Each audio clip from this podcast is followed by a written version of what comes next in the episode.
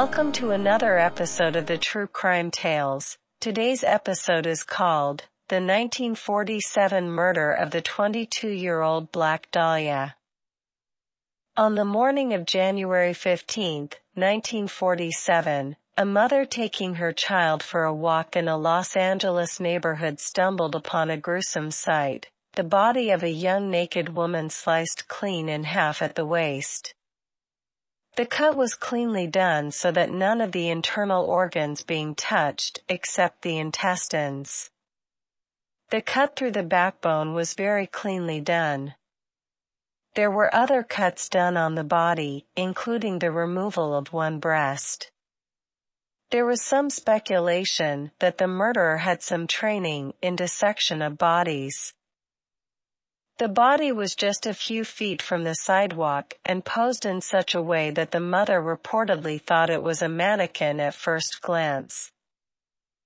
Despite the extensive mutilation and cuts on the body, there wasn't a drop of blood at the scene and her body thoroughly cleaned before being positioned at the spot on Norton Avenue, indicating that the young woman had been killed elsewhere.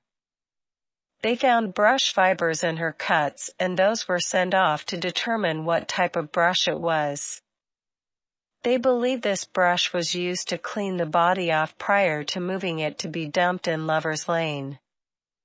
Later the bristles were found to be of plant fiber bearing the characteristics of palm tree fiber, which were used in the manufacture of inexpensive brushes. Marks around her legs, wrist, neck, and right thigh showed that she was tied with a rope or wire prior to her death. The police believed she had been bound and tortured before her murderer carried the body to Lover's Lane or Norton Avenue for disposal. The ensuing investigation was led by the LA Police Department. The FBI was asked to help, and it quickly identified the body in just 56 minutes, in fact, after getting blurred fingerprints by a sound photo, a primitive fax machine used by news services, from Los Angeles. After the discovery of her body, the Los Angeles Police Department began an extensive investigation that produced over 150 suspects but yielded no arrests. The young woman turned out to be a 22-year-old Hollywood hopeful named Elizabeth Short. She was 5 foot, 5 inches tall, and about 115 pounds. Black hair green eyes, very attractive, bad lower teeth, fingernails chewed to the quick. Later dubbed the Black Dahlia by the press for her rumored penchant for sheer black clothes, and for the Blue Dahlia movie out at that time. Her fingerprints appeared twice in the FBI's massive collection of more than 100 million fingerprints were on file at the time. Although most suspects in the case were male, authorities did not rule out the possibility of a female killer. One theory held that, because Short had checked her baggage, including her clothing and cosmetics, a week before she died, she must have been staying with another woman who presumably would have lent Short the essentials during the intervening time. Another theory was that the assailant bisected Short's body because he or she was not strong enough to move it in one piece. One of the first people to confess to the murder was a woman Air Corps sergeant stationed in San Diego. Authorities took the confession seriously enough to investigate and found it groundless.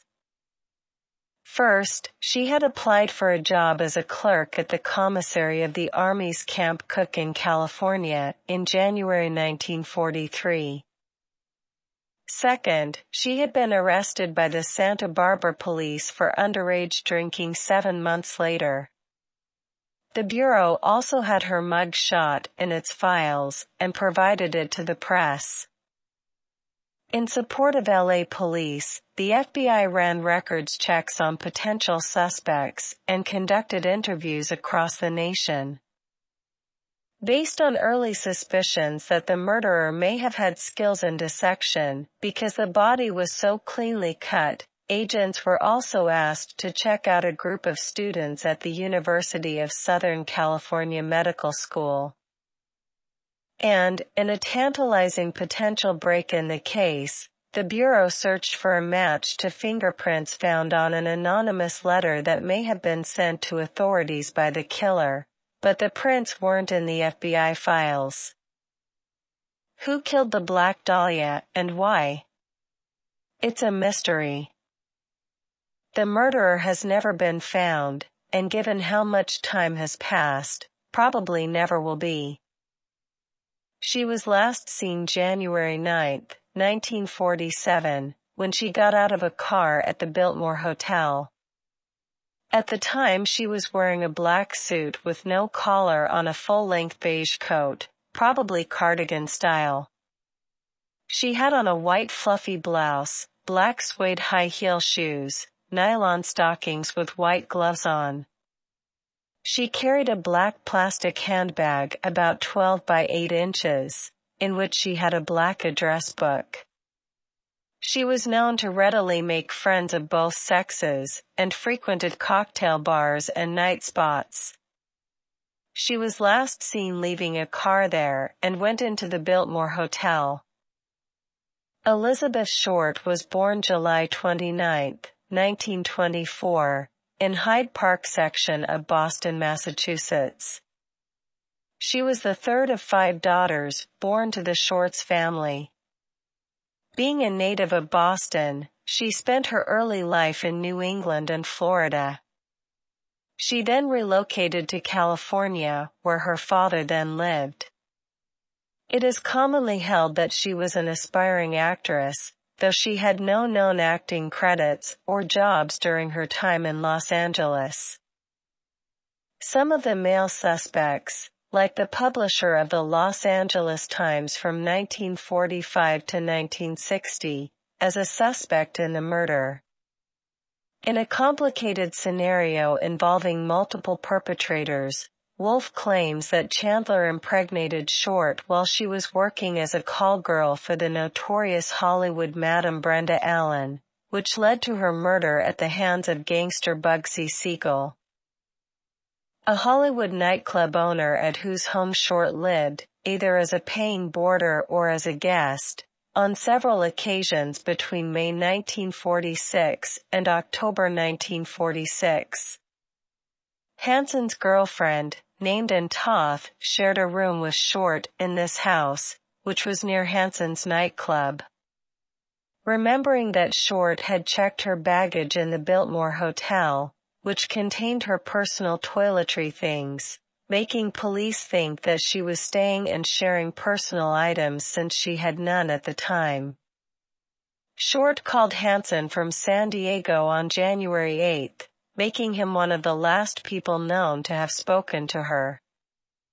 The Los Angeles County District Attorney's files indicate that Hansen made contradictory statements to authorities about the nature of this conversation. An address book embossed with Hansen's name was among Short's belongings mailed to the Los Angeles Examiner after her murder by someone claiming to be the killer. The address book belonged to Hansen, but he had never used it. Short had been using it as her own. The DA's files also indicate that Hansen had tried to seduce Short, but was rebuffed. He was one of the first serious suspects in the case, and he was still a prime suspect as late as 1951. Hansen was also linked to three other suspects, each of whom was a medical doctor, Dr. Patrick S. O'Reilly, Dr. M. M. Schwartz, and Dr. Arthur McGinnis Faught. Hansen died of natural causes in 1964. No charges were ever brought against him. He had no criminal record and no known history of violence. LAPD Police Chief William Wortens told the Los Angeles Examiner that there was absolutely no case against Hansen. A doctor who was acquitted in December 1949 led the LAPD to include Hodel, a physician specializing in sexually transmitted diseases, among its many suspects in the Dahlia case. Police put Hodel under surveillance from February 18 to March 27, 1950, to ascertain whether he could be implicated in the murder.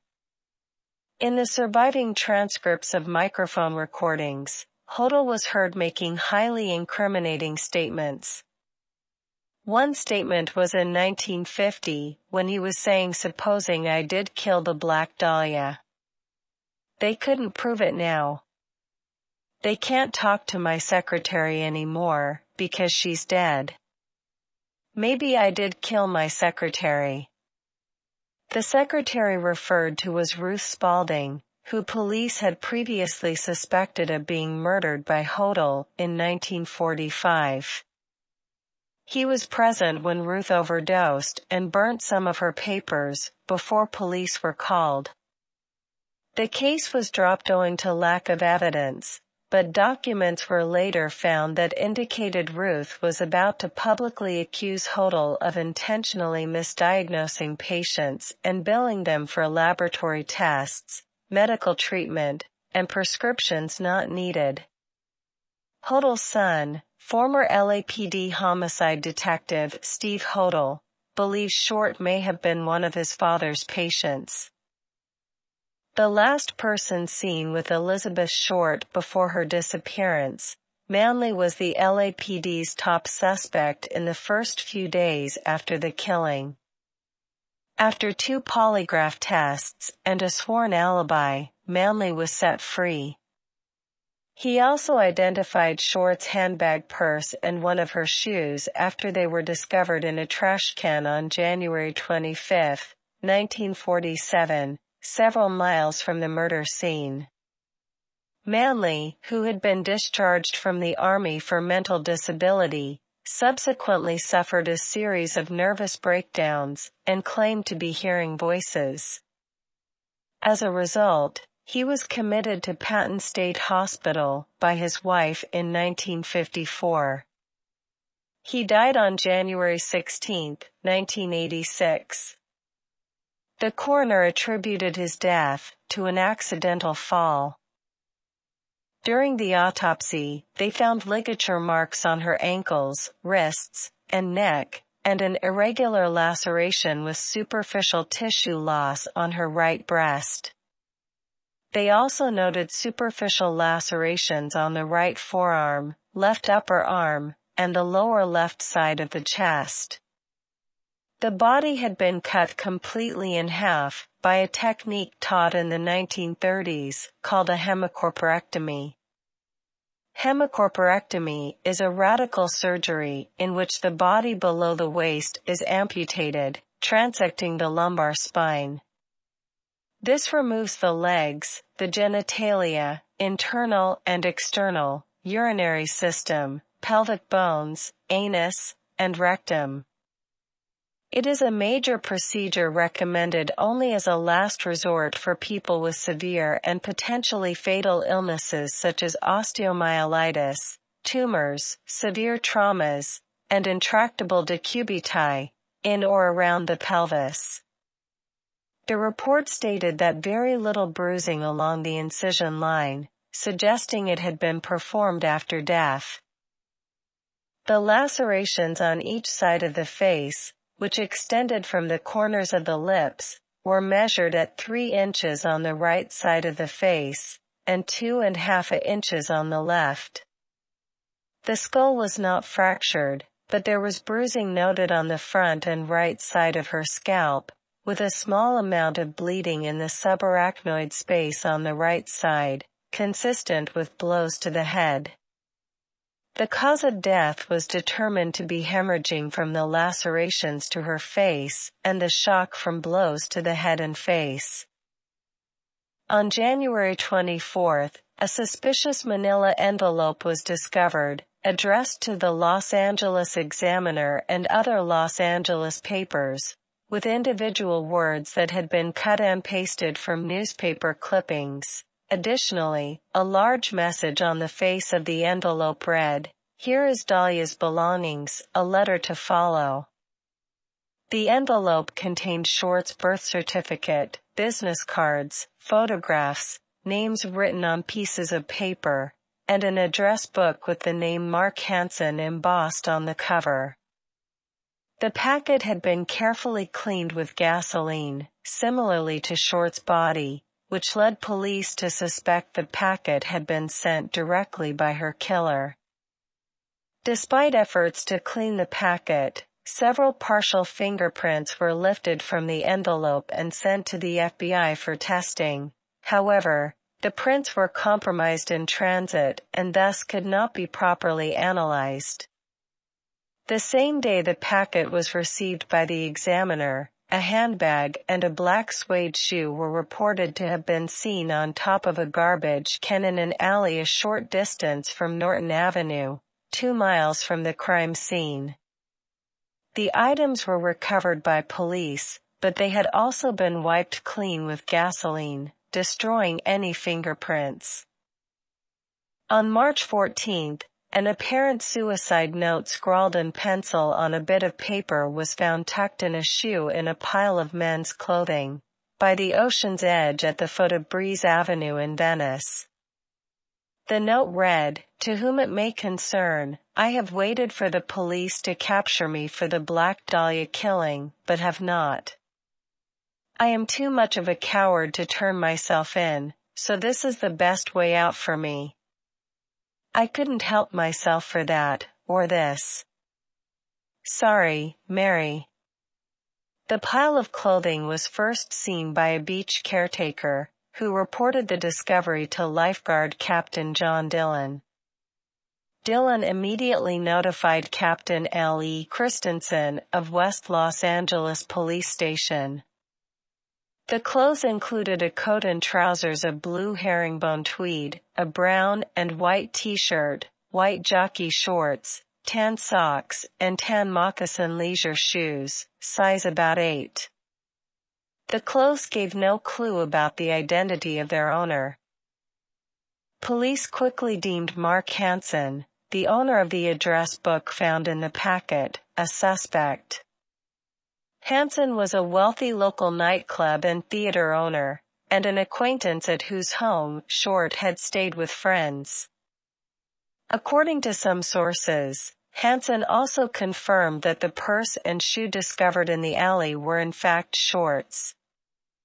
And Toth, Short's friend and roommate, told investigators that Short had recently rejected sexual advances from Hansen, and suggested it as potential motive for him to kill her.